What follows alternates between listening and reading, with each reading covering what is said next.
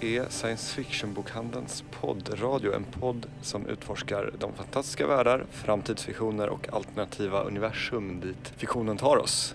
Jag heter Petter. Jag heter Jenny Jag heter Amanda. och idag ska vi prata om animefilm. Vi har också besök av Sebastian Lindvall från Cinemateket som diskuterar Makoto Shinkai med oss.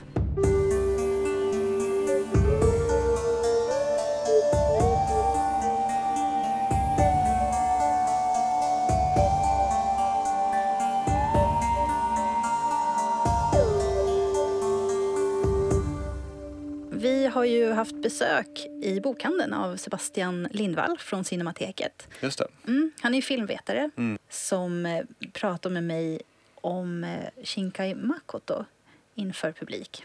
Och, eh, och vi ska strax lyssna på det samtalet. Efter det så diskuterar vi animefilm, du och Yes. jag och Amanda.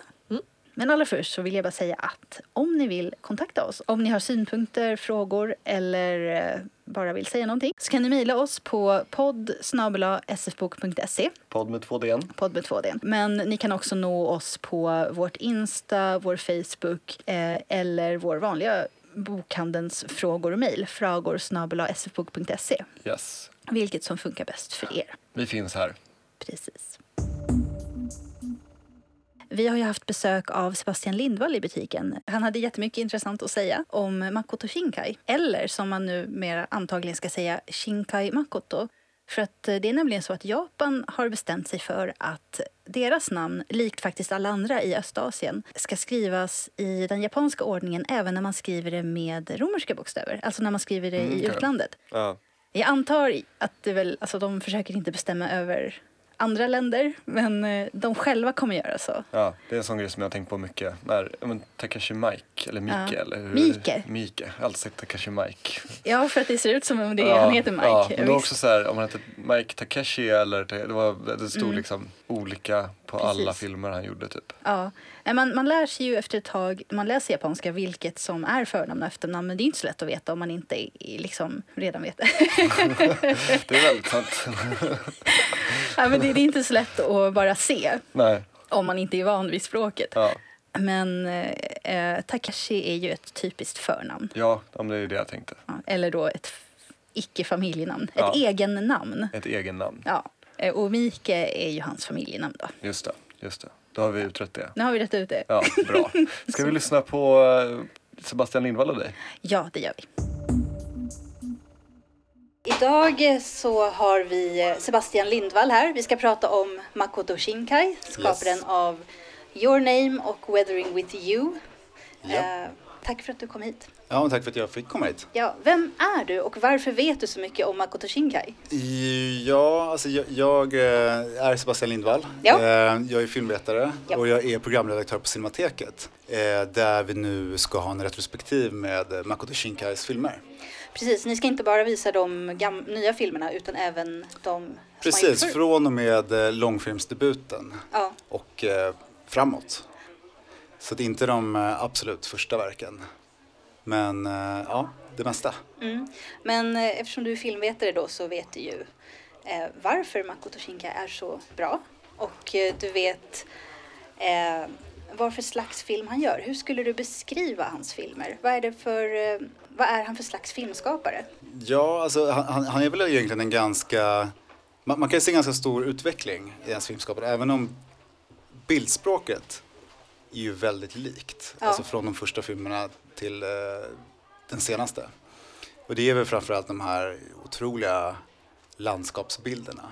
Mm. Alltså molnen, himlen, regnet. Han är ju en väldigt eh, vä- väderkänslig regissör.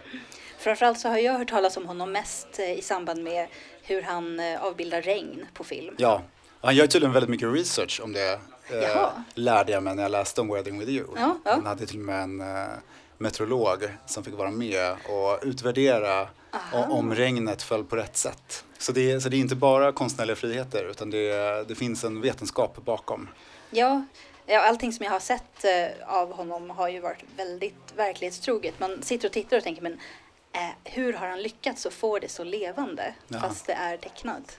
Jo, nej men de, och, men de, de är, jag skulle säga att den röda tråden, de här landskapsbilderna, är så pass stark att när vi skulle göra programtidningen för Cinemateket och, och eh, ha bilder till de olika filmerna Ja. så var det nästan så vi blandade ihop dem. Jaha. Vi fick dubbelkolla, bildgoogla flera gånger Ja. bara för att vara säkra på att vi inte använde från fel film. Då har ändå jag sett alla filmer. Ja. För det finns ju en otrolig likhet i, i eh, som jag skulle säga på ett positivt sätt. Mm, mm. Ja, han har ju gett eh, ut eh, en konstbok eh, som vi har ställt upp Ja. här för att visa. Eh, Sky Longing for Memories heter den på engelska. Ja. Eh, och där kan man ju titta på just vad han är som mest känd för och hans landskapsbilder. Vad skulle du säga? Du har ju sett eh, eh, Tenkinoko, Weathering with you. ja, jag var på en förhandsvisning här för några veckor sedan. Mm. Var den bra? Eh, ja, alltså om, om, den, den är ju, eh, apropå det jag nämnde tidigare, att man ser en viss utveckling. Ja. Eh, och det skulle jag säga verkligen eh, att Weathering with you påminner ju en del om Your name. Medan de tidigare filmerna var mer lågmälda och melankoliska. Det har alltid funnits ett sentimentalt drag i hans Mm. filmer. Vilket jag tror kan avskräcka vissa, men som de som väl gillar Makoto Shinkai tycker väldigt mycket om det. Det är väldigt finstämt tycker jag oftast. Men jag kanske att vissa tycker att det blir lite för sentimentalt ibland. Ja, Kanske framförallt i, i slutänden. Att det kanske går, precis. tippar över precis där på slutet lite. Ja, och i de tidiga filmerna ser det ju väldigt mycket så pianoklink, Mm. väldigt mycket eh, fina bilder på regn som smattrar, det har en berättarröst, det har nästan lite drag av så dagboksfilm. Man är väldigt nära rollfigurerna. Eh, I de senare filmerna är det ju mer äventyrligt. Det är större saker som står på spel. Ja, i alla fall. Jag har ju inte sett den allra nyaste då, men i Nej. ehm, eh, den tidigare som hette Your Name. Så ja, det är ju en hel by som hotas av förintelse Ja. i den. Det är ju ganska så dramatiskt, det är inte den här lilla vardagshistorien eh, historien direkt. Nej. Eh, och tidsresor dessutom, Ja. kan man väl säga mer eller mindre. Och det finns ju liknande i Wedding with you utan att spoila någonting. Mm. Eh, för jag har ju eh, fått instruktioner att inte spoila. Ja, vi fick, en, eh, vi fick en liten fråga. Kommer ni spoila vad som händer i nya filmen? Och vi tänkte, eh, nej, vi försöker vara lite försiktiga, Ja. eller hur? Så, att, så utan att spoila för mycket så kan man ju säga att ehm, den, den kvinnliga huvudpersonens eh, förmåga att förändra regnet eh, får ju vissa konsekvenser. Eh, så även om det inte är så att hela eh, världen riskerar att gå under eller samhället så finns det ja, ett hot. Mm, mm. Eh, och det gör det ju även i eh, hans första långfilm. Vad heter det nu på engelska? The place promised in our early days, som vi kallar för den utlovade platsen bortom molnen.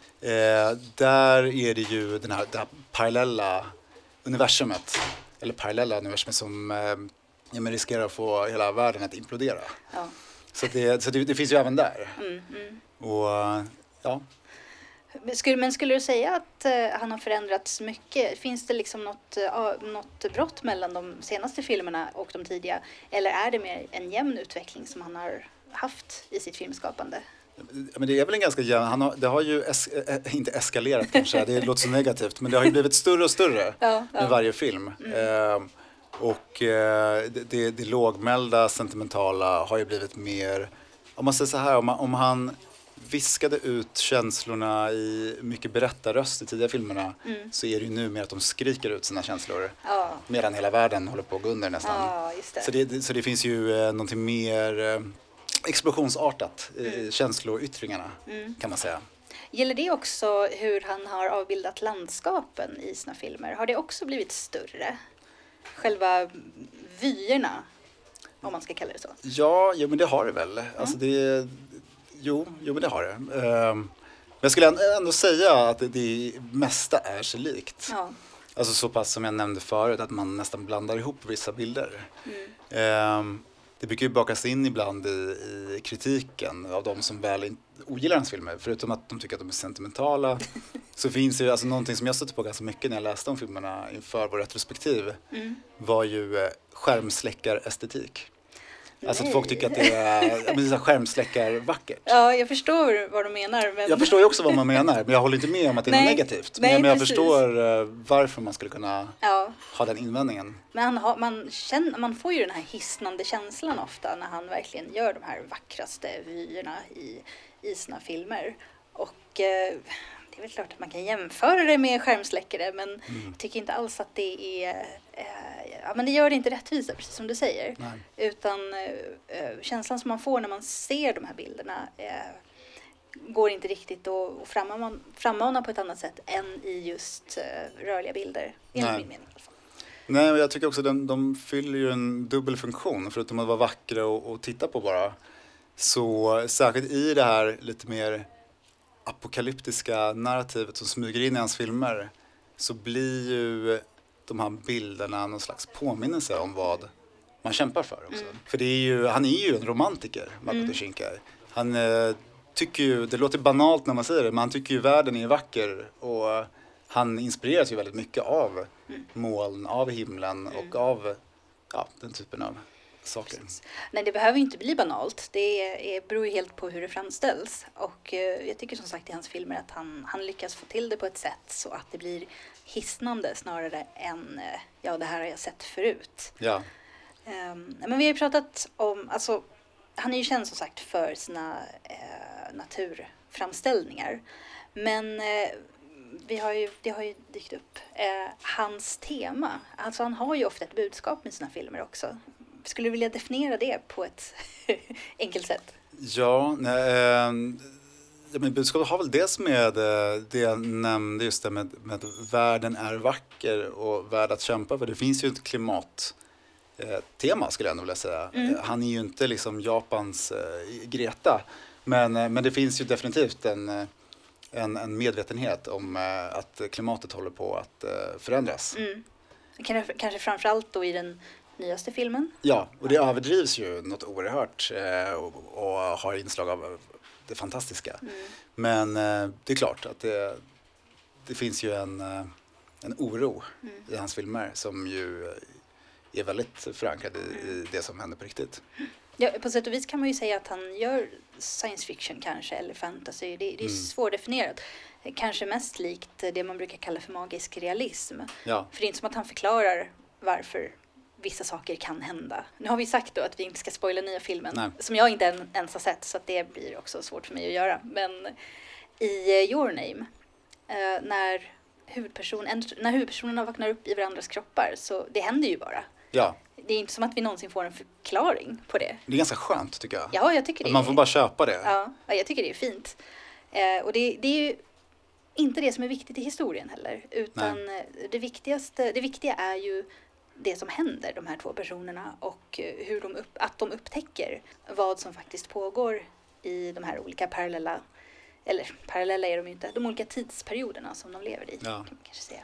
Och det är väl också ett, ett, eh, jag vet inte om man skulle beskriva som ett tema, men, men ett återkommande inslag är ju ungdomsperspektivet. Mm. Det är må- många ungdomar i hans filmer Mm. och det är mycket kärlek i Mm. fokus. Ja, Eh, han är ju ja, han är en romantiker helt enkelt och han är ju på nivå med rollfigurerna också. Mm. Jag tycker inte det finns det här, eh, vad ska man säga, eh, vuxenperspektivet där han har rollfigurer som utsätts för massa saker för att han i slutändan ska ha en moralkaka om hur de egentligen borde leva sina liv. nej. Utan han är ju på nivå med eh, rollfigurerna. Och eh, ibland så eh, blir det ju då lite dagboks eh, sentimentalt. Eh, Ja. Man får ju vissa utläggningar om eh, kärlek från ett ungdomligt perspektiv.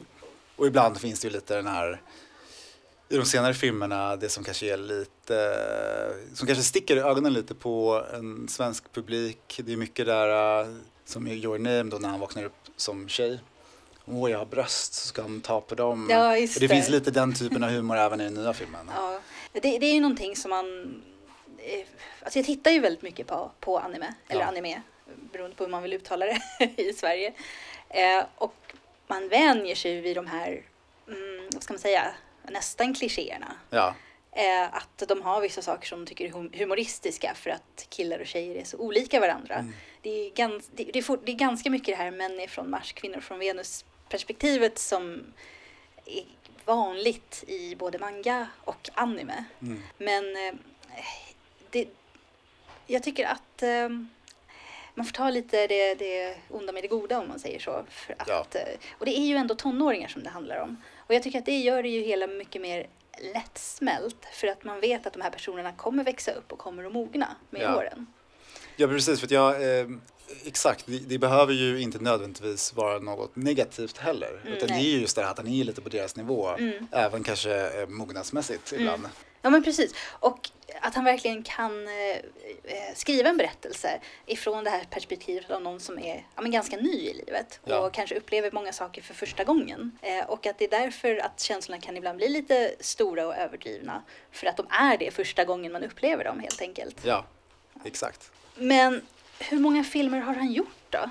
Ja, alltså det, det beror ju på hur man räknar. Vi eh, visar ju, nu ska, måste jag räkna här, sex filmer totalt. Ja, vi kanske kan ta dem först. Vilka filmer kommer att visas? Vi kommer ju visa alltså långfilmsdebuten, Mm. eh, The Place, Place Promised in Her Early Days, Den utlovade platsen bortom molnen som vi kallar den. Vi kommer Jättefin visa- titel. Ja, det var inte jag som skapat den, men eh, ja, det var en fin titel tycker jag. Ja. Eh, Fem centimeter per sekund. Barn som jagar stjärnor, eller Children who chase lost voices. Eh, Ordens trädgård, Garden of Words. Eh, Your name och Weathering with you. Precis. De här Ehm. svenska titlarna, har, har de hamnat närmare de japanska eller de engelska då? Det måste ju... Det- det- Jag, jag kan ju inte själv japanska, men, Nej, eh, okej. men jag vet att ambitionen har varit att eh, snarare gå till de japanska originaltitlarna Mm. och sen försöka hitta något som låter bra på svenska. Ja, precis. Det kanske jag som borde ha svar på det då. Som... Ja, du vet ju kanske det. precis. Ja. Eh, jo, ja, men det, det är vad jag har sett i alla fall att de har, det syns att de har utgått från de japanska och försökt liksom översätta eh, framför allt eh, förmedla den känslan av originalet, alltså eh, betydelsen även om det inte är ordagrant. ja, vad bra. Det kan jag pusta ut i alla fall. Ja, jag jag tycker det är bra titlar. Tyckte också att ehm, eh, titeln som Weathering with you kunde ha fått i Sverige, Ja, Från en klar himmel, hade varit jättefin. ja, Eh, Men eh, alla förstår ju vad weathering with you betyder också. precis. Och det, det, det pratade vi lite om innan vi satte igång. Just och det, det är väl ju, alltså, Your Name var ju en enorm succé. Mm. Alltså det var ju, eh, jag läste någonstans att det var den mest sedda eh, animerade filmen i Mm. Japan någonsin. Jaha, Eh, det visste inte ens jag. jag Alltså till och med, Jag visste att den var till och med fler alltså, än, än Spirited Away som jag ja, den tror jag hade ju... tidigare i rekordet. Ja, jag tror att Men sen så kom den ju tillbaka Ja. när den hade premiär i Kina, Ah. vilket den fick ganska nyligen. Mm. Då gick den om.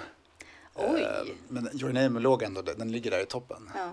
Så det är ju eh, en enorm resa han har gjort från Mm. att han satt hemma i lägenheten och gjorde egna filmer. Mm. ja, precis. Vi har ju pratat om hans långfilmsdebut, men vad gjorde han innan det? Men han gjorde ju eh, ett par kortfilmer Mm. där han gjorde i princip allting själv. Precis, han, han skrev manus, han gjorde bildmanus alltså och sen Ja. så gjorde han alla bilder. Han tecknade dem själv, eller hur? Ja, och sen så använde han ju en, sin, sin hemdator. Alltså, eh, för, för att, han, var ju, han hade ju rötter i spelbranschen. Mm. Han jobbade ju på det här eh, rollspels eh, Falcom. Som ju inte är så jättestora i Sverige men i Japan är de ju jätte- jättestora. Jag tror ju inte att så många här känner till dem. Nej, de, de gjorde, har gjort en spelserie som heter Dragon Slayer bland annat som är, var enorm Ja. i Japan men de har ju inte fått samma internationella genombrott som Squaresoft och Nej. de, ja. Nej, det var ju kanske lite av en, en lyckträff för dem. Det Ja. finns många, mycket som är stort i Japan som man aldrig får se här. Precis. Så han, så han hade ju sina rötter där och det kan man nästan se i de första kortfilmerna. Mm.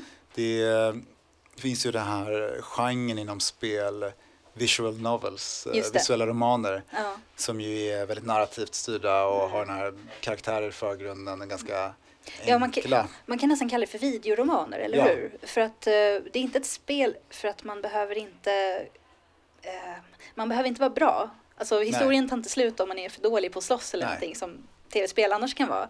Utan man klickar bara vidare i, i historien för att få den. Mm. Och det har ju blivit väldigt uppskattat på Ja. många håll. Och, det, och estetiskt så påminner det faktiskt en del hans första kortfilmer. Mm.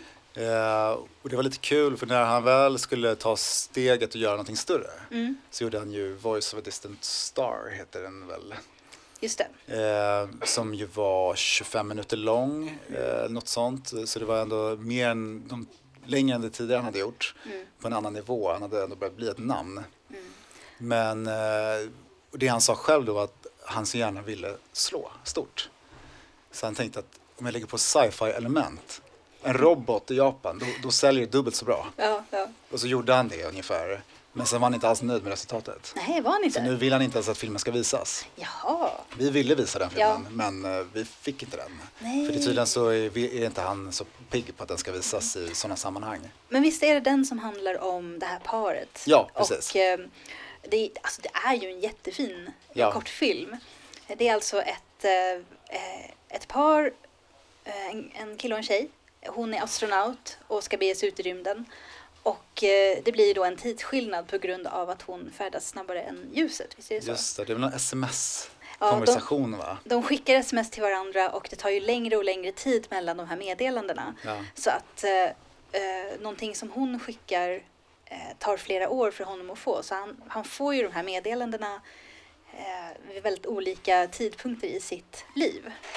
Det är nästan lite som den berömda scenen Interstellar med Matthew McConaughey när han Ja. sitter där. Den har ju lite det draget. Ja, det har han. Som ju är väldigt eh, starkt. Mm, mm. Det är ändå en bra idé tycker jag. Ja. jag. Jag tycker inte att han borde skämmas över den. Nej, nej, jag tycker inte heller det. Men, jag eh, tyckte den var jättefin. Det var nog den första, det första jag såg av honom Ja. för många, många ja. år sedan. Ja, men det var det nog för mig med. På en manga-kaj-visning. Okej, ja, ja, men härligt. ja. Eh, jo, men, men, det han sa sen efteråt, nu skäms han som sagt över den. ja. Kanske för att han hade en så cynisk ambition med den också, kanske snarare det han skäms över. ja, det kanske det är. Ja. Men, eh, men det han sa var att det kändes efteråt mer som en eh, mellansekvens i tv-spel än, att jag, än att, som att jag hade gjort en film.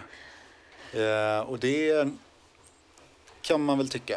Och det kan man väl tycka om vissa av de senare filmerna han gjort också. Att den har lite den här, att det är mycket berättarröst, det är mycket stämningsbilder. Och eh, jag tycker som sagt, många av de här grejerna man kan kritisera hans filmer för inte är något negativt. Nej. Utan jag tycker snarare att det är det som gör att den sticker ut. Mm, mm. Vilken, vet du vilken film förresten som han själv är mest nöjd med? Jag, jag misstänker att den är ganska nöjd med Your Name, bara för att det gick så Ja. otroligt bra. För jag, jag kände liksom, nu har jag ändå lyckats eh, förena mina ambitioner och eh, mitt uttryck. Mm, mm. Vilket man ändå får säga att han gjorde. Ja. Och nu ska ju den, eh, vad jag förstår, även bli eh, spelfilm i Hollywood. Ja, jag hörde det. det. Det är alltid lite oroväckande. Det Ja. kan ju bli, det kan ju bli jättebra, men, men Ja, Men särskilt för jag tycker inte kanske berättelserna i sig är det man framförallt är nej. ute efter i Shinkais filmer. Utan det är ju Nej. estetiken. Ja, ja är Så, det så utan Shinkais uttryck och hans sätt att arbeta med färg och landskapsbilder så vet inte jag riktigt om Your Name nödvändigtvis är en film jag jättegärna skulle vilja se bli Hollywoodfilm. Nej, jag, jag har lite svårt att föreställa mig faktiskt Ja. hur det skulle fungera. Eh, Men det, det får vi se. Ja, det får vi se. Men jag tänkte på det, en annan, alltså den andra filmskaparen, anime-filmskaparen som vi i Sverige känner till, det är ju Hayao Miyazaki från Ja. Studio Ghibli. Eh, Och han har ju också, eller hans eh, eh, produktionsbolag har ju det här naturperspektivet. Men det är ju inte riktigt samma som Makoto Shinkais, eller hur? De Nej. skiljer sig lite åt. Ja, definitivt. Eh, Och jag menar, det är väl liksom lite en sån här stämpel som kommer i väst också. Att man Ja. den, så fort någon blir stor som sysslar med anime så blir man den, Nästa. nya, den nya eller nästa Miyazaki. Just det. Eh, och jag menar landskapsbilden, ja det finns ju en viss likhet. Det gör det ju. Mm. Men eh, jag skulle ju ändå säga att eh, Miyazaki, i vissa av hans filmer i alla fall, har ju ändå ett ganska klassiskt driv i berättelserna. De har liksom en, ändå en, eh, tydlig berättelse, en tydlig dramaturgi Mm. som ju inte riktigt finns i Shinkais filmer på samma sätt. Nej. Min, eh, min favorit är 5 cm per sekund Mm. som är en episodfilm där man får följa, men det är ju en relation mellan en kille och en tjej från en killens perspektiv framförallt. Och den, eh, den läste jag, jag är liksom inte riktigt så här, den handlar inte om så mycket mer Nej. än så här, om, om, om ja, men livets gång och eh, hur man minns vissa ögonblick men att eh, människor går vidare helt enkelt. Den är, den är ganska sorglig egentligen. Ja. Och det han sa själv om den filmen var att varför han själv var så stolt över den. Det var ju för att, jag, att han ville göra någonting som handlar om ingenting särskilt. Men att dramatisera det. Mm. Där finns det ju någonting ganska klassiskt japanskt om man går till de stora mästarna inom eh, spelfilm. Till exempel Osu eller Ja, Naruse. Just Det är det. väldigt mycket liksom det här vardagliga livet. Ja. Och det vackra och det är ibland ganska sorgliga. Mm. Ja, det, det är mer att de vill förmedla en känsla än Ja. en handling tycker jag ofta. Ja, Eh, eller en stämning. verkligen. Eh, Och, och även i de, eh, hos de regissörerna finns det ju den här eh, känsligheten för årstiderna. Ja, just Och, det. och, och liksom år, och hur man följer året liksom och, och, och att det blir någon slags inramning Mm. för historien och hur man delar in livet i årstider. Det gör ju verkligen hans filmer, eller i alla fall 5 cm per sekund gör ju verkligen det. Mm. Jag tycker faktiskt att det är ganska vanligt i, i anime i allmänhet. Även i den mest kommersiella anime så är det vissa saker som alltid får ganska stort utrymme eller som är en väldigt stor del av personernas liv. Eh, framförallt om det handlar om skolungdomar för då är ju körsbärsträdens blomning alltid med som en markör. Här börjar året. Det är då Ja. de börjar skol, nya skolåret och sådär också. Eh, men också de röda höstlöven är alltid liksom eh, en viktig symbol, nästan alltid. Det är extremt vanligt i alla fall. Men eh, filmskaparen som Makoto Shinkai, han kan ju framställa det här på ett helt annat sätt. Och, eh, alltså, och förmedla den här stämningen, medvetandet om den här stämningen. Det är väl det som han är extra bra på, Ja. tycker jag.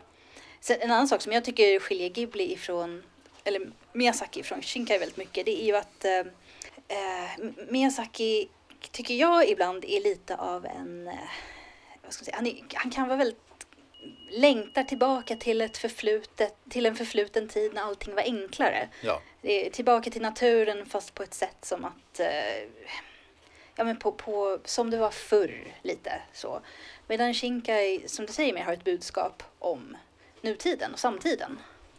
Och, Nej, men jag håller verkligen med om det. Det finns ju en, en väldigt, väldigt här, nostalgisk, eh, idyllisk blick också på barn. Ja. Mm. Vilket ju är väldigt mysigt i Miyazakas filmer.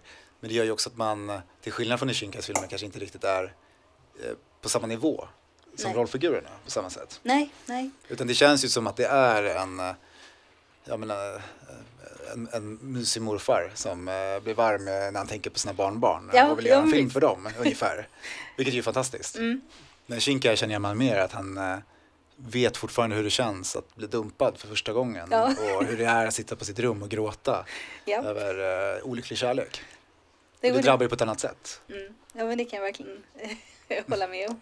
Men annars, eh, om man ska prata om japansk film och eh, eh, västerlandet, men framförallt liksom hur, hur funkar japansk tecknad film för oss svenskar och framförallt då Makoto Shinkais filmer?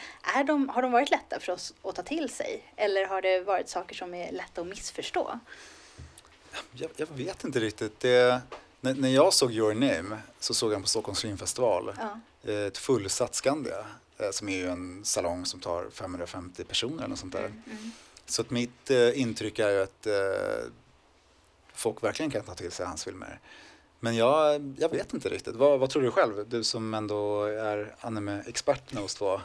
Ja, eh, nej men jag håller faktiskt eh, med dig. Det är många saker som skiljer Japan ifrån Sverige naturligtvis. Men eh, det finns ju också många likheter. Och eh, jag har aldrig träffat någon som inte har Eh, eller ja, det, det finns ju alltid några som inte gillar en film och så vidare. Men det är väldigt vanligt att svenskar eh, verkligen faller för de här japanska filmerna. Eh, både Ghibli, Ghibli vet ju alla att det har ju blivit superstort i Sverige. Och min granne Totoro, jag visade en gång eh, min granne Totoro för en, eh, en etta tror jag, alltså grundskolan, en, Mm. en klass med första klassare. De hade aldrig sett en animefilm förut, någon av dem tror jag. Eh, och när jag hade visat dem den första gången så ville de se den varje dag. Helst fler gånger per dag. Ja. De frågade efter den hela tiden. Och det, jag tror att det är någonting med ehm, stämningen och, och handlingen som är universell i just den här typen av film. Eh, Shinkai tror jag kanske inte funkar för liksom sjuåringar. Nej. Men eh, som du säger, jag gick också och såg den på bio i fullsatt salong. Och ingen verkade tycka att det var någonting konstigt eller någonting udda som hände. Utan alla verkade väldigt lätt kunna identifiera sig med huvudpersonerna och handlingen i filmen. Mm. Tidsresor till trots. Ja. och byta kropp. Och, men det, det är lite liksom, sättet som han berättade på funkar, funkar för väldigt många.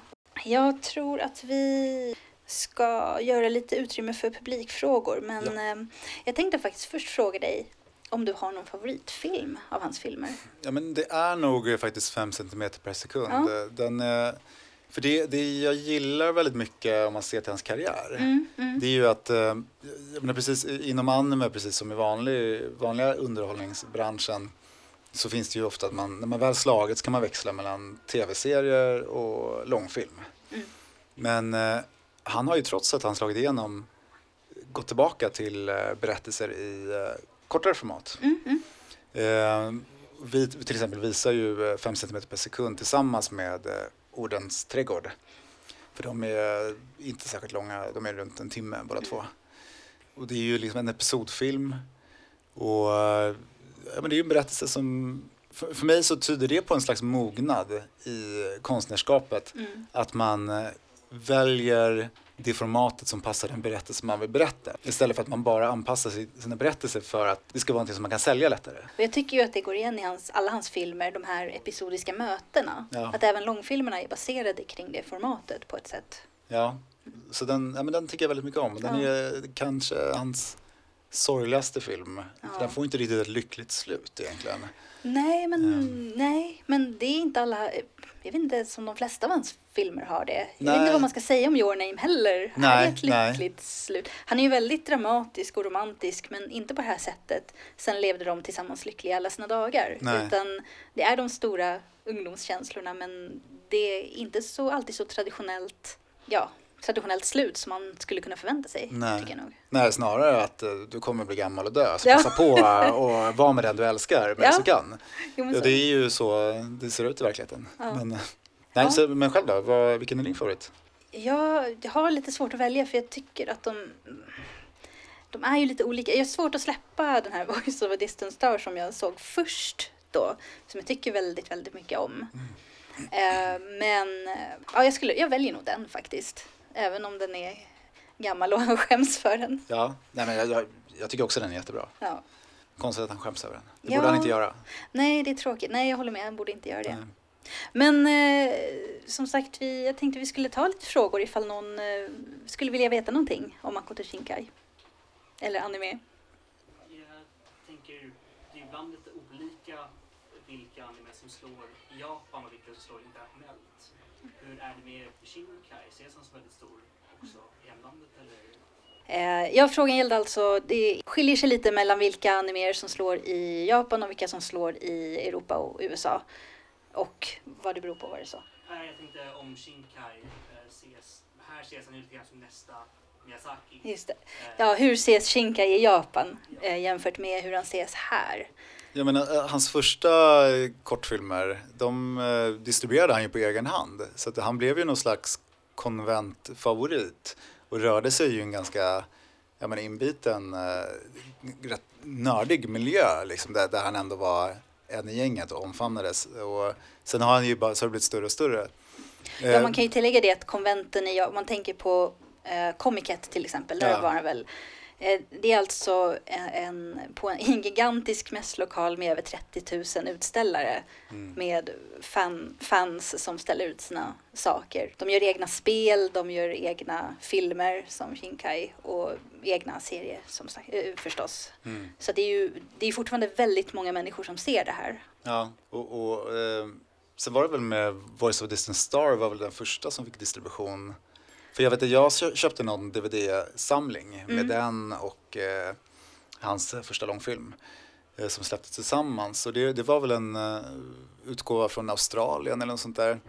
Men ja, när, när var det här? det här var väl, det var väl kanske tio år sedan.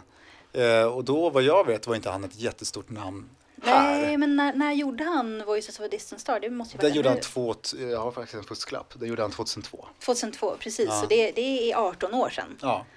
Eh, Så, jag menar, jag tror inte att för 18 år sedan att det var många i Sverige som kanske visste vem Makoto Shinkai, det är väl framförallt med Your Name, tänker Ja. jag.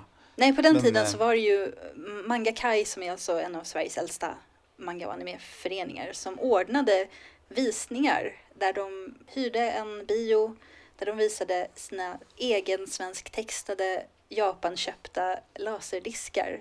För den Heter det fortfarande Doga Kai? När de har, för jag var på Doga Kai när jag var liten, som Ja. var eh, filmvisningar eh, Precis. arrangerade av Manga Kai. Ja, precis. Doga Kai hette de, vad är det, 11 eller 13 stycken hade de och sen gick de över och döpte om dem och det ble, blev massa Okej. andra visningar och andra föreningar kom dök upp. Men, eh, men Manga Kai var nog först och eh, det var de som introducerade manga och eh, anime, framförallt anime till väldigt många i Sverige. Mm. Men när började folk, eh, er, era kunder fråga efter, när, uppfattade du det som att eh, nu finns han i folks medvetande? Ja, nej, det är ju med i och med Your Name, precis Ja. som du säger. För att eh, Studio Ghibli har väl eh, nått ut till en större publik, men det är fortfarande inte i nivå med till exempel Disney. Nej. För en del är det lite läskigt när det är på japanska också, för det är ett språk som man inte är van vid att höra. Mm. Men man vänjer sig ju fort. Min mamma vägrar ju nu att se någonting som inte är originaltal. Ja, vilken kulturgärning av dig. Eller? Det är mest att eh, men jag visade de här filmerna för henne och hon bara tycker att eh, det låter så fint eh, med de här rösterna. Jag Mm. tycker ju själv att japanska röstskådespelare är i en he- helt i en klass för sig när det gäller att agera. Ja, Och de har ju den här tekniken också när de agerar mot varandra i en studio. Så att de spelar ju inte in rösterna var för sig oftast, eh, utom i undantagsfall. Så det gör ju att det blir en väldigt naturlig, eh, ett väldigt naturligt skådespeleri, ja. enligt min mening. ja nej, jag håller med. Känner du att du fick svar på din fråga? Ja, det var ett långt svar. eh, är det någon mer som undrar någonting? Ja. Är det någon av som har sett nya Weathering, Weathering with Ja, jag såg den för några veckor sedan. Känns som att den kommer väldigt snabbt efter Your Name. Eller jag, jag tyckte för Your Name kom inte så länge sedan. Mm. Hur tycker du den förhåller sig? Eh, Om du skulle ge den en betyg eller din, vad, vad du tyckte om den. Tycker du den håller? För, för jag tyckte om Your Name jättemycket. Mm. Tyckte du om den lika mycket som Your Name eller som hans andra verk? Eller hur, var, var, var placerar du den i hans film? Ja, får jag bara upprepa då. Eh, hur, vad skulle du placera Weathering with you jämfört med Your Name och hans andra verk? Ja, alltså jag, jag tror att anledningen till att den kommer så kort in på är nog eh, för att det gick så otroligt bra för Your Name. Så jag tror att nu var det nog inte bara han som ville göra en ny film utan det var nog många som ville eh, att han skulle komma igång med nästa projekt. Mm. Eh, och han fick ju en helt annan budget också än eh, vad han tidigare fått. Eh, för folk ville väl återskapa succén. Och sen Wedding with you har ju gått eh, jättebra om man jämför med andra animerade filmer. Men den har inte gått lika bra som Your Name. Och den har ju ganska mycket likheter. Jag vill inte avslöja för mycket men man känner igen sig, om man gillar Your Name så kommer man känna igen sig väldigt mycket i Wedding with you. På gott och ont kanske, beroende på vem man, vad man tyckte om eh, Your Name. Men jag skulle väl kanske säga att Makoto Shinkai är en filmskapare som vet vad han vill göra och vet vad han tycker om och försöker, han- han försöker att göra det så perfekt och så bra som möjligt. Mm. Eh, är mitt intryck i alla fall. Ja. ja, det är verkligen inget havsverk, den eh, nya. Det skulle jag inte säga att någon av hans eh, filmer är. Nej, de är väldigt omsorgsfullt skapade Ja. skulle jag vilja säga. Ja, mycket, många, väldigt stor känsla för detaljer och, och att allting ska Ja, men att allting ska vara perfekt lite får jag intrycket att han tycker att det ska vara. Det är väldigt viktigt för honom att, eh, ja, men att allting stämmer så att han får förmedla det som han vill förmedla. Ja. Och det kanske har att göra lite med hur han började också, att han var egen Mm. från början. Han är ju men, verkligen så indie filmskapare i, i grund och botten. Det är nog jättesvårt att släppa det här om man en gång har Ja. verkligen gjort allting själv. Ja, Och så ska man låta någon annan göra vissa delar. Det måste ju vara väldigt svårt. ja för för jag läste att han eh, eh, även på de större filmerna Ja. jobbar som art director för bakgrundsbilderna. Ah. Och det tänker jag inte är kanske vanligt att man gör det när man jobbar på den, i den storleken som man gör nu. Utan man kanske kliver tillbaka och är mer, ser över allting och har Mm. folk som gör jobbet åt en. Mm. Men jag förstår så är han fortfarande väldigt hands-on. Mm. Vilket eh, tycker jag är ändå fint att han, att han fortfarande gillar att rita och animera. Och, Ja, men det visar ju hur mycket han bryr sig om det också. ja, Och det kommer ju att märkas när man ser filmerna. verkligen. Ja, eh, är det någon mer som vill fråga någonting? Eller undra någonting? En fråga. Mm. Eh, hur ser ni på hans, om han, hur han skulle skapa andra uh, genrer då? Typ Om man skulle- i horror flick. Typ. Jaha, om Makoto Shinkai skulle skriva i andra genrer, till exempel skräck. Jag kan inte ens föreställa mig hur det skulle vara, vilket ju gör att man blir mer nyfiken på hur det skulle se ut. Ja, Men jag vet inte hur man skulle kunna få honom att göra någonting som inte har med vackert väder och kärlek att göra. ja, men kanske ja, men man ber honom föreställa sig att om det, om det värsta du skulle kunna tänka dig skulle kunna hända med, med världen och naturen, liksom, hur skulle det se ut? Ja. Eh, den att liksom, en slags eh, omvänd spegling av det han gör nu helt enkelt. Förruttnelse och förgiftning på samma sätt som han gör naturens skönhet nu. ja. Men det är, svårt att, det är lite svårt att tänka sig för att det Jättesvårt. blir verkligen tvärtom. Men, men, men roligt att tänka på. Ja. ja. Någon annan genre som man skulle kunna göra bra då kanske? För nu, jag, jag, tycker, jag tycker verkligen, alltså, det finns ju, det är ju ganska vanligt inom anime att man skildrar just skollivet.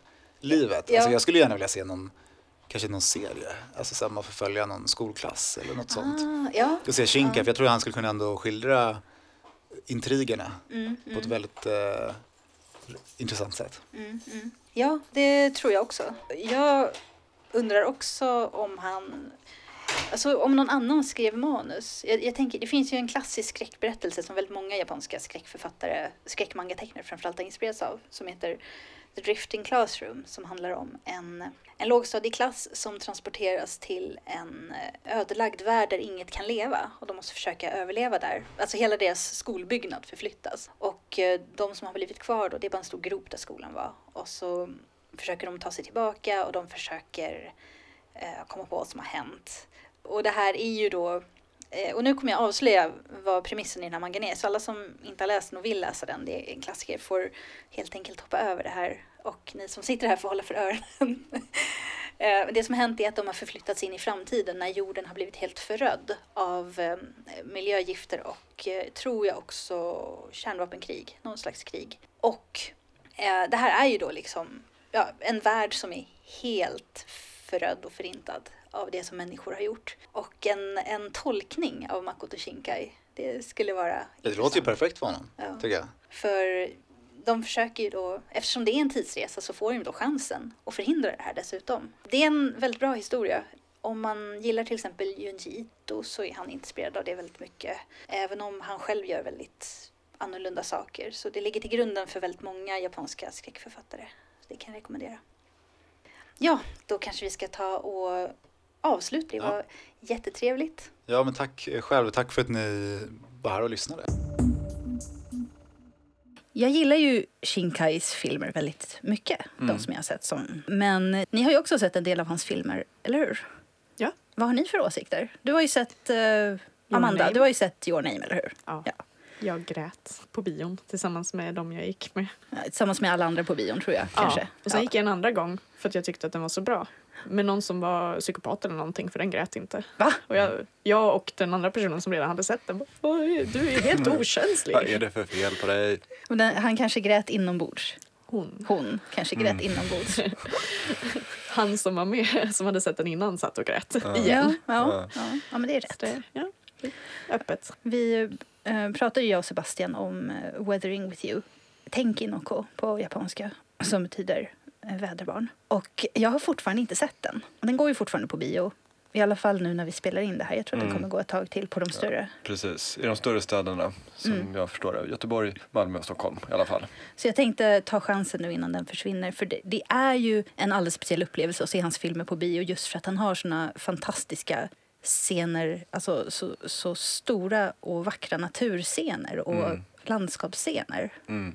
Jag vet ju ett eh, tips då, eh, jag vet inte om du har hört det, men eh, om man kan trotsa Mall of Scandinavia eh, och bor i Stockholm så kan man bege sig till eh, IMAX-biografen där. Ja, De har den det. gigantiska duken Ja, och så kan man se den där. Det är om man verkligen vill liksom få Det är hela nog hans... väldigt bra men jag har Ja. verkligen Mm. svårt för Mall of Scandinavia. Ja, man får liksom, Sätta på skyddsbyglar ja och men så här typ som ta sig hästar har igenom, typ. precis. Ja exakt. Ja, Och bara precis. Gå snabbt måste ju- igenom typ.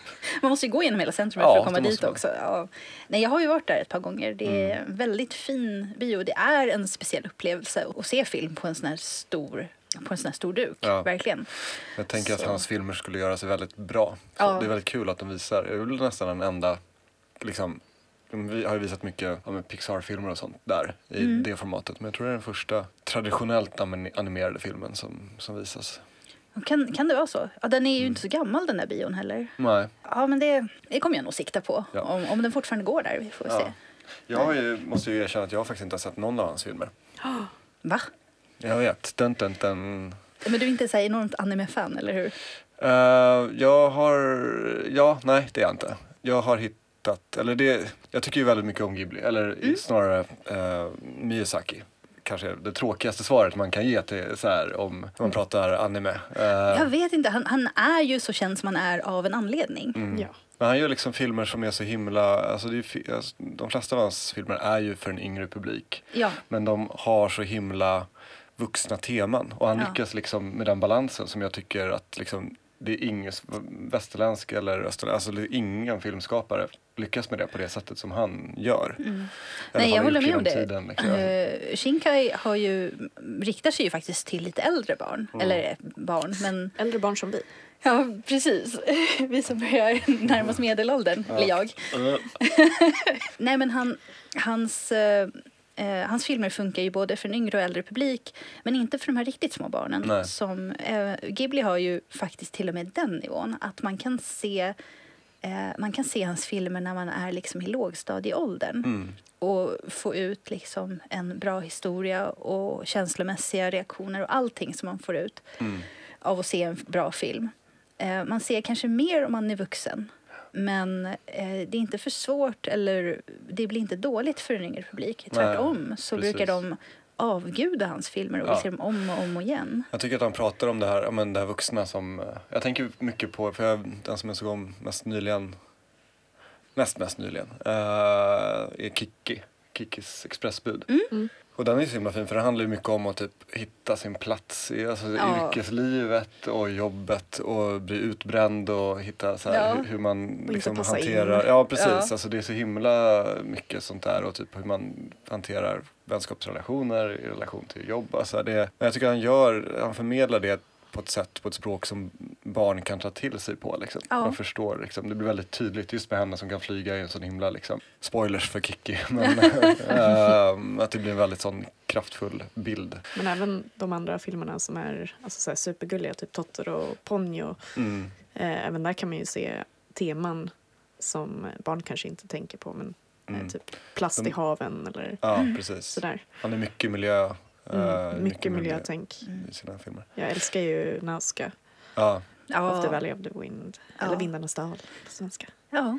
Den, den, är, den är ju lite mer seriös. mm, än, eh, verkligen. in, inte riktigt lika barnanpassad, Nej. men den funkar ju fortfarande. ja, vi kanske ska säga det. att Det, det, finns väl, det finns ju vissa av hans filmer som kanske är lite för läskiga om man är liksom för liten. Ja, alla är inte Totoro. Nej. Kan man ju säga. Eh, jag tror Princess Mononoke. ja, Den och är jag, ju ganska obehaglig. Och Ändå. våldsam. Precis. Ja. Det är en sån här film som jag ser varje gång. Jag tycker det är lika jobbigt alltid att se. För det händer så mycket saker som är väldigt så här otypiskt. Som man, ja, men, karaktärer som dör och mm.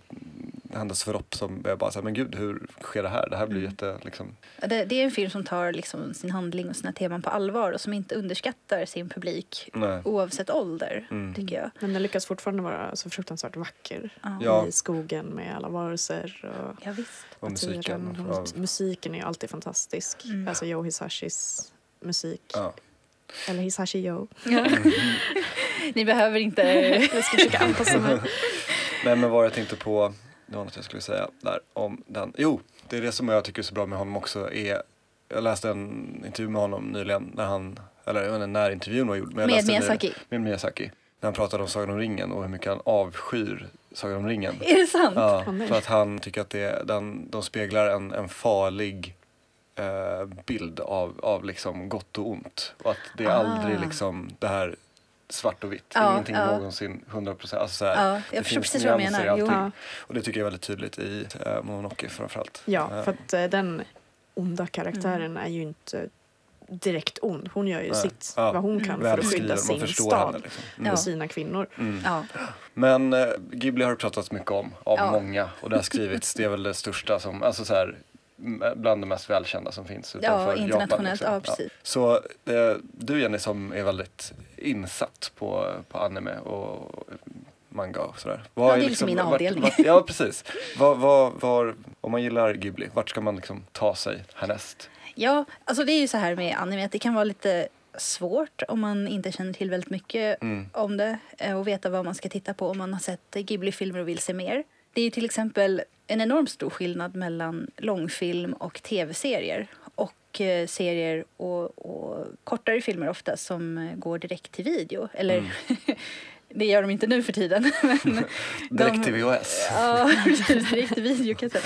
Eh, det är det som kallas för OVA. De gör ju fortfarande det. Det heter fortfarande OVA. Och det är ofta kortare filmer som aldrig sänds varken på bio eller på tv utan bara släpps direkt på DVD, eh, kanske som streamat nu för tiden. Men jag vet inte om det faktiskt kallas samma sak då. Men i vilket fall som helst så är ju inte det samma sak som de här långfilmerna med... Det finns ju en, ett helt gäng andra ganska så kända regissörer, framförallt i Japan, Mm. men även ganska kända internationellt, som gör film som, jag vet inte om man ska säga att det liknar Ghibli-filmer, men som ändå Ja, om man har sett Ghibli så kan man fortsätta att titta på de här filmerna för de är också väldigt fina och genomtänkta och ja, men långfilm som har gått på bio oftast i Japan. Mm. Precis som vanlig film. Den här avgränsningen mellan tecknad film och vanlig film finns inte riktigt på samma sätt i Japan. Nej.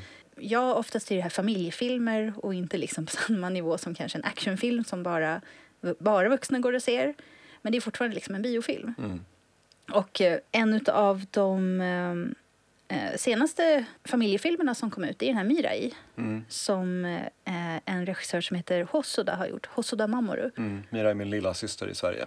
Ja, just det. Eh, och eh, han gjorde ju också Odjuret och hans lärling. Som också kom ut på svenska med, Ja. med svensk text och tror jag svensk dubbning. Så att man kan se den med väldigt mycket yngre barn också om man skulle vilja. Jag gick och såg den på bio men jag ju... Gick den på bio i Sverige? Den gick på bio. Eh, så det. det missade du. Ja. Men jag är ju vuxen så jag gick ju och såg den textade versionen. Wow. Ehm, men eh, den tyckte jag också var, var jättefin. Mm. Den är väldigt Ghibli-esk, eller Miyazaki-esk eh, i sin stil. Ja, eh, i alla fall. Jag skulle säga att det, sambandet som man ser är väl snarare det här att eh, man tar berättelsen på allvar och det är väldigt fina miljöer. Mm. Men den har ju inte det här miljötemat som nej, Miyazaki absolut har. Och eh, det handlar ju egentligen inte heller om... Han, hans filmer handlar ju ofta om barn Mm. eh, och ofta om unga flickor. Men den här filmen, Odjuret och hans lärling, handlar om en ung pojke som går vilse i Tokyo och hamnar i eh, den andra världen Mm. och blir uppfostrad av en...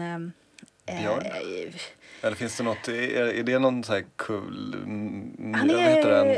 han är väl en joker, en sån här övernaturligt väsen Ah, okej. Mm. eh, som egentligen bor i den andra världen Ja. som man väl kan kalla det. Ja. Det är lite svårt ibland att definiera för de, de, de är ju så starkt influerade av båda sina stora religioner, shintoism och buddhism. Och de är egentligen ganska olika varandra men de har fogats samman så de har många olika typer av folktro, mytologier och, och gudstro och, Mm. så vidare som går i varandra så att man kan använda väldigt många olika benämningar och olika- varianter av det övernaturliga. Och det arbetar ju eh, tecknare och, och filmskapare i Japan väldigt, väldigt mycket med. Ja, det jag tänkte på, för den odjur, odjuret och hans lärling är ju, eh, jag tänker ju på likheten med Spirited Away Ja, direkt. ja precis. Och jag vet inte, är det att...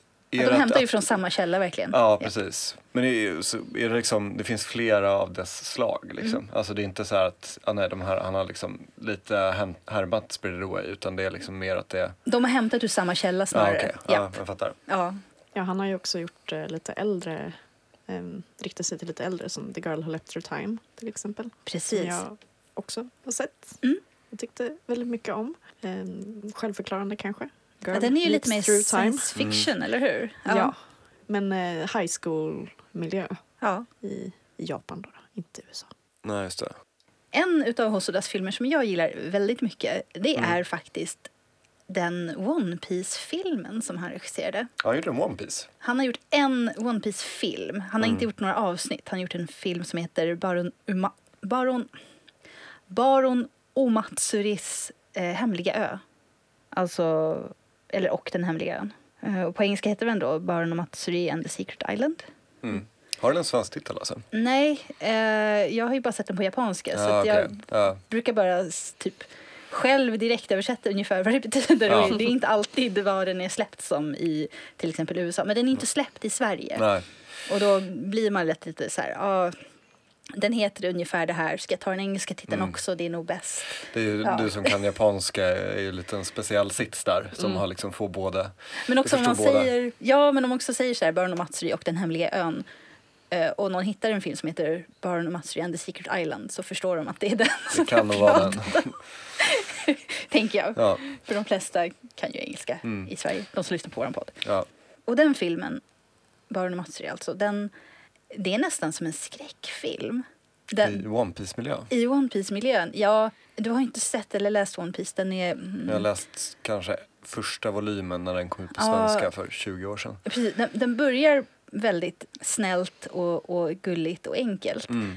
Eh, och sen upptäcker man vartefter att de lever i en fruktansvärd dystopi med ett mörkt förflutet. Det blir väldigt mycket större efter ett tag om man säger Ja. så. Men den här filmen går ännu ett steg mörkare och, och börjar handla lite om svek och eh, skräcken när man kanske förlorar banden till dem som man står allra närmast. Eh, eller förlorar dem helt och hållet. Eh, det är ju One Piece så att eh, alltså de, de klarar sig ju. Spoiler! Bam, bam, bam. Men eh, den blir väldigt mörk ett tag och den är, den är så otroligt välgjord, en så otroligt bra historia och den passar väldigt bra in eh, som en eh, fristående historia som ändå passar in i liksom den stora helheten. Behöver man, hur mycket förkunskap om One Piece behöver man innan? Om man kan, jag som har läst den första volymen för 20 år sedan, Ja. skulle jag kunna se den här och vara så här, ej, jag Mm. förstår det här. Ja, om du vet att det är en piratbesättning eh, och som är på väg för att hitta den legendariska One Piece så har du all kunskap du behöver i stort Alltså sett. One Piece som en sån pyjamas. Nej, Nej, man vet inte vad det är. ah, okej. det kan vara en pyjamas. Ehm, det är så att huvudpersonen vill ju bli piratkung. Jag tror inte att det är en pyjamas. Ah, okej. Ehm, Men kanske. ja. Du kan läsa en sammanfattning av Ja. grundpremissen så Mm. behöver du inte göra mer. Nej, det, det räcker nej. med att läsa. Men huvudpersonen vill bli piratkung. Hans besättning har alla sina egna drömmar och tillsammans ska de ut i då den här storleden som är det här hemlighetsfulla havet som sträcker sig som ett band runt hela planeten som de bor på. Och i slutet på den då så finns den här legendariska One Piece som ska göra en till piratkung. Ingen vet riktigt hur. Det här är ett mysterium som också Ja, ska okej. lösas Mm, mm. vartefter. Ja. Så. Men i alla fall, eh, det här är en väldigt bra film. Eh, Mm. Om ni är intresserade av One Piece, ja, den är inte representativ av stämningen i resten av One Piece Nej. i och för sig. Men det är en bra film och Ja. jag gillade den väldigt mycket. Om man gillar One Piece så kan man se den. Framförallt om man också tycker om när det blir lite eh, mörkt och lite skräck Ja, faktiskt. spännande. Vi kommer väl komma tillbaka till One Piece längre senare i år, är det väl tänkt? Ja, de är snart uppe i tusen kapitel av mangan. Japp. Ja. Eh, och där är ju fortfarande lika entusiastisk, eh, Mm. verkar det som. Och det är bra. Jag tycker att serien verkligen håller fortfarande så att vi pratar mer om det då Mm. senare i I år. ett framtida avsnitt. Ja, så fort. ett- Vi gör väl ett, ett eh, avsnitt när kapitel 1000 kommer Ja. ut. Temat som du nämner i eh, One Piece om band till andra människor och så är också i hans film eh, Wolf Children. ja, Alltså det, det speglas också väldigt starkt de, känns, de emotionella banden man har till sina medmänniskor och Mm. familj. vad är det den Eh, handlar om? Den handlar om en, eh, en kvinna som eh, blir kär i en Wolfman i Okej. princip. Eh, En lite förlorad kärlekshistoria och hon föder sen barn. Som och- blir Wolf Children. Ja. Ja. Och hur de ska anpassa sig till att leva i vår värld som Mm. inte riktigt är redo för Wolf Children. Nej. Men den är ganska populär bland folk som gillar små romant romantiskt tragfilmer. Mm. Mm. Men den finns ju inte med svensk text dock, än så länge vad jag har sett. Nej. Nej, den Utan- är lite äldre publik också. Jag tänker väl att om man vill ha någonting med svensk text då är det Mirai, tror jag. Eller hur Mm. uttalar man den? Mi, mira, mira, Ja. Mirai. Eller Mirai. Eh, Mirai. Eh, det är väl en väldigt bra. Den handlar ju om en pojke som ska få en lilla syster Mm. och inte är så nöjd med den idén. Nej. Men sen reser tillbaka i tiden även han och, och liksom träffar på sin, sin släkt genom åren. Så, så det är också återigen där banden till, till Mm, sitt förflutna mm, och mm. sen de människorna som kom före. Är det samma författare eller samma regissör? Blir jag så här, inser jag nu. Hos- Hosoda. Ja, det är också Hosoda. Ja, visst. Ja, mm, visst. Samma tematik. Mm. Mm. En annan av mina favoriter är ju Satoshi Kon, om vi ska spinna vidare Mm, på mm. skräcktemat. Då. Han har Ja. gjort en av de bästa eh, thrillern, thrillers, thrillersarna. Trill, Trillrarna. Ja, det är, ja, eller hur? Han har gjort en, en fantastisk eh, thriller som heter Perfect Blue. Mm. Det Den är är inte de- så obehaglig. Ja, den är ju det. Så bra. Så jättebra. Jag har sett den så jättemånga gånger. Mm. Jag såg den när jag var så här, yngre. Mm, mm. Mm. Typ gick i gymnasiet eh, och jag kunde inte sova. Alltså, den var så obehaglig. Mm. Och ändå så ville jag se om den för att förstå mer vad som hade hänt. Ja, Det är en psykologisk thriller. ja. Man vet inte riktigt vad är på riktigt. Och det är det som är fördelen med animation också. Det han, han kan ju avbilda de här för, vanföreställningarna som eh, de olika personerna har. Mm. Så att tittaren inte alltid kan se skillnad på vad som personerna faktiskt upplever och vad de bara tror att de upplever. Sen leker ju han också med, med scener på det här sättet att eh, som en scen börjar som en Alltså man tror att det är liksom en, en våldsscen som händer på riktigt. Och sen visar det sig efter ett tag att ah, de håller på att spela in en scen till en film. Och det är inte uppenbart när scenen börjar utan man tror att det här verkligen håller på att hända. Mm. Och händelserna går i varandra på det här sättet och det, det gör så att man, man får en slags eh, känsla av overklighet samtidigt som det som händer är så otroligt hemskt. Ja, det, det är den ju, speglar någon slags känsla av schizofreni. ja. Mm. Och det är ju också en, en, eh, ett mord eh, och är ju inblandat också i det hela. Jag tror inte, det kanske inte var ett. Osäkert eftersom det är så många vanföreställningar. Ja. och, och dessutom är det ju en betraktelse över den sjukliga idolvärlden Mm. i Japan. Mm. Huvudpersonen är ju en, en idol, alltså en idolsångerska då, som var med i en grupp. Och sen vill hon gå- gå vidare och bli skådespelerska. Och alla fans är inte överlyckliga över det. Men det finns också annat som spelar in och ligger under ytan.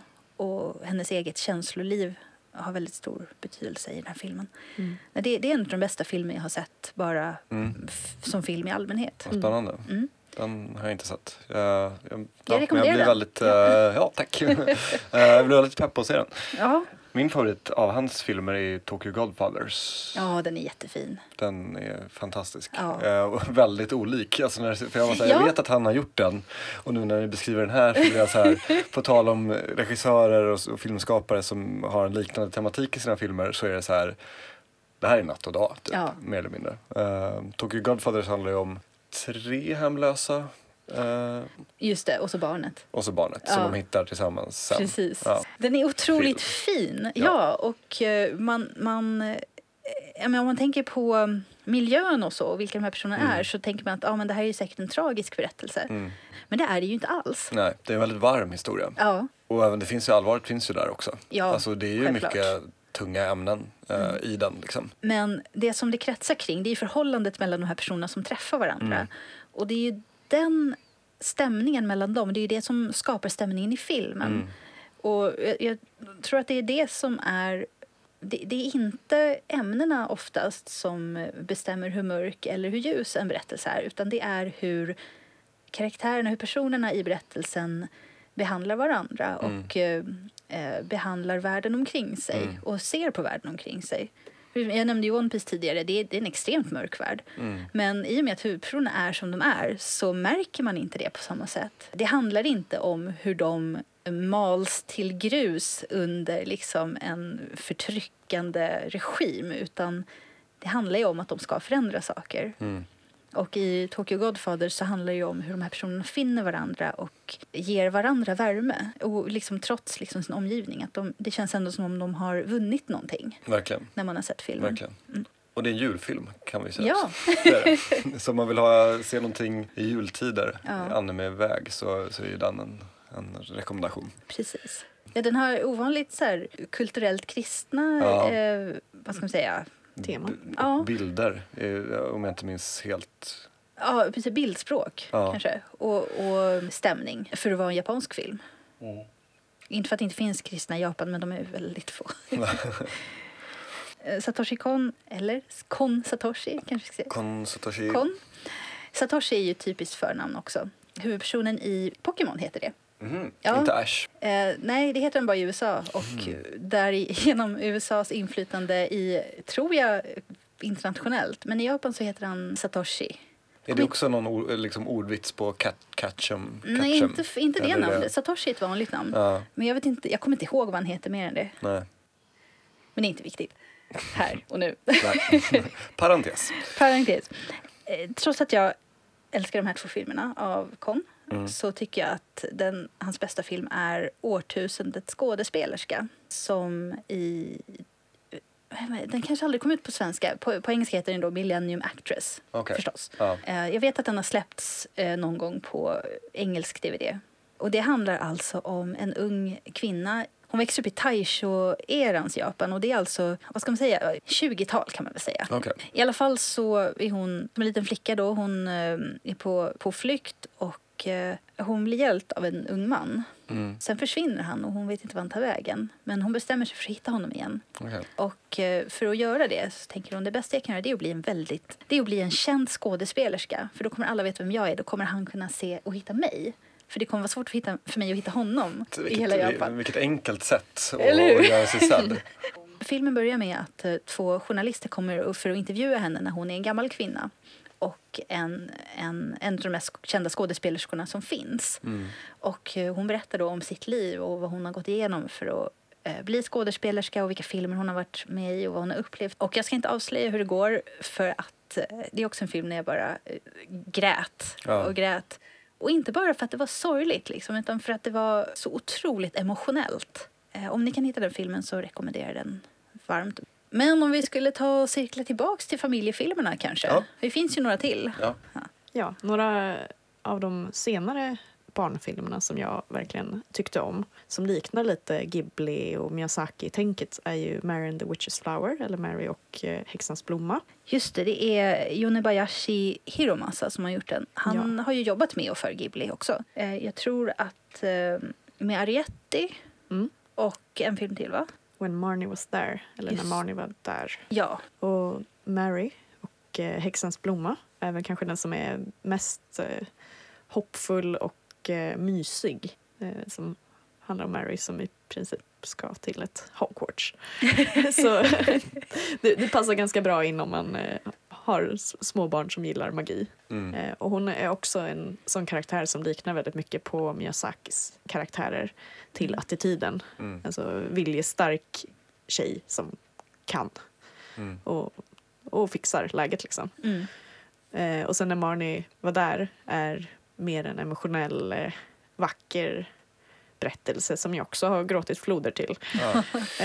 Den, den är väldigt mysig också och Ja, funkar för men barn. Den, är väl, den funkar för barn. Den funkar för barn, Ja, men inte är de tänkt- yngsta. Nej. Mm. Men det gör däremot Mary och häxans blomma, Ja. eller hur? Ja, absolut.